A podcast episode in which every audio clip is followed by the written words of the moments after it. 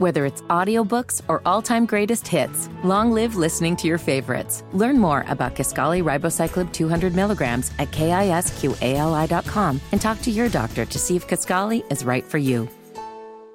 Let's bring it back local here.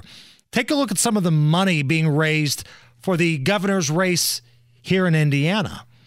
Uh, Mike Braun leading the pack right now. He has 2.2 million and reporting 4.6 million in cash on hand. I mean, it's his to lose, isn't it? At this point, you It is. He's the front runner. Yeah.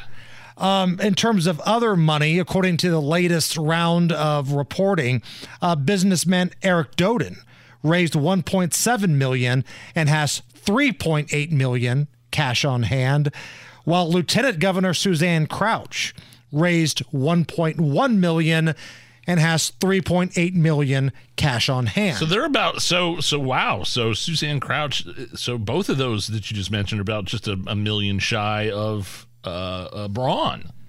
They're doing a decent job. Wow. Now, Curtis Hill, he's in it now. He announced last week while you were gone.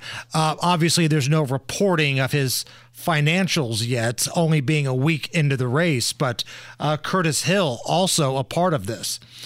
And let's talk about the Senate race here in Indiana. We've got a candidate going against Jim Banks. So He doesn't have any Republicans coming out No. against him. No, but we got a Democrat now. Okay. Uh, Keith Potts. He's a member of the uh, Indy City County Council.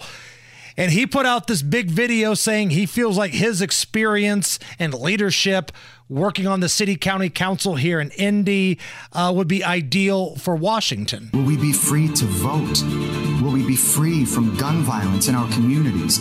Will we still be a place where if you work hard and play by the rules, you can succeed? These aren't red or blue issues. These are things that make America special. I'm Keith Potts. On the council in Indianapolis, I stood up to the big guys so small business owners had a level playing field. What? And fought for our freedom to feel safe in our neighborhoods. Whoa, whoa, whoa, say? whoa. Hold on. He said he was helping out small business. This dude kept small business owners from opening back up during the pandemic. This is the same Indy City County Council that supported keeping businesses closed during COVID. Uh, they supported the health department fining businesses and mandated masking, and he voted to restrict 2A rights. I'm telling you right now, this dude, he may be popular in the city county council here in Indy. he is going to get his ass whipped, Whipped. whipped, whip by Jim Banks. It's going to be one of the big blowouts you're going to see. Um, I mean, he's just going to get blown out, which takes us to great moments in ass beating history. Let's go back to when Ronald Reagan won 49 states yeah. against Mondale. We're going to project another state for uh, guess who? have very few. guess who? Ronald Reagan wins the state of Hawaii. One of the most impressive presidential victories in American history. 49 states. Only Minnesota went from Mondale that year. Uh, great moments in ass beating history. Remember when the Dream Team was formed? You've got Michael Jordan, you've got Magic Johnson, you've got Charles Barkley. Their first game was against Angola. And That's somebody.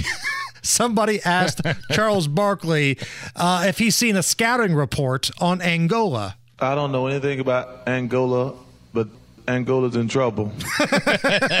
Great moments in ass beating history. We'll have to play that again after the Indianapolis mayoral election. Unfortunately, you're right.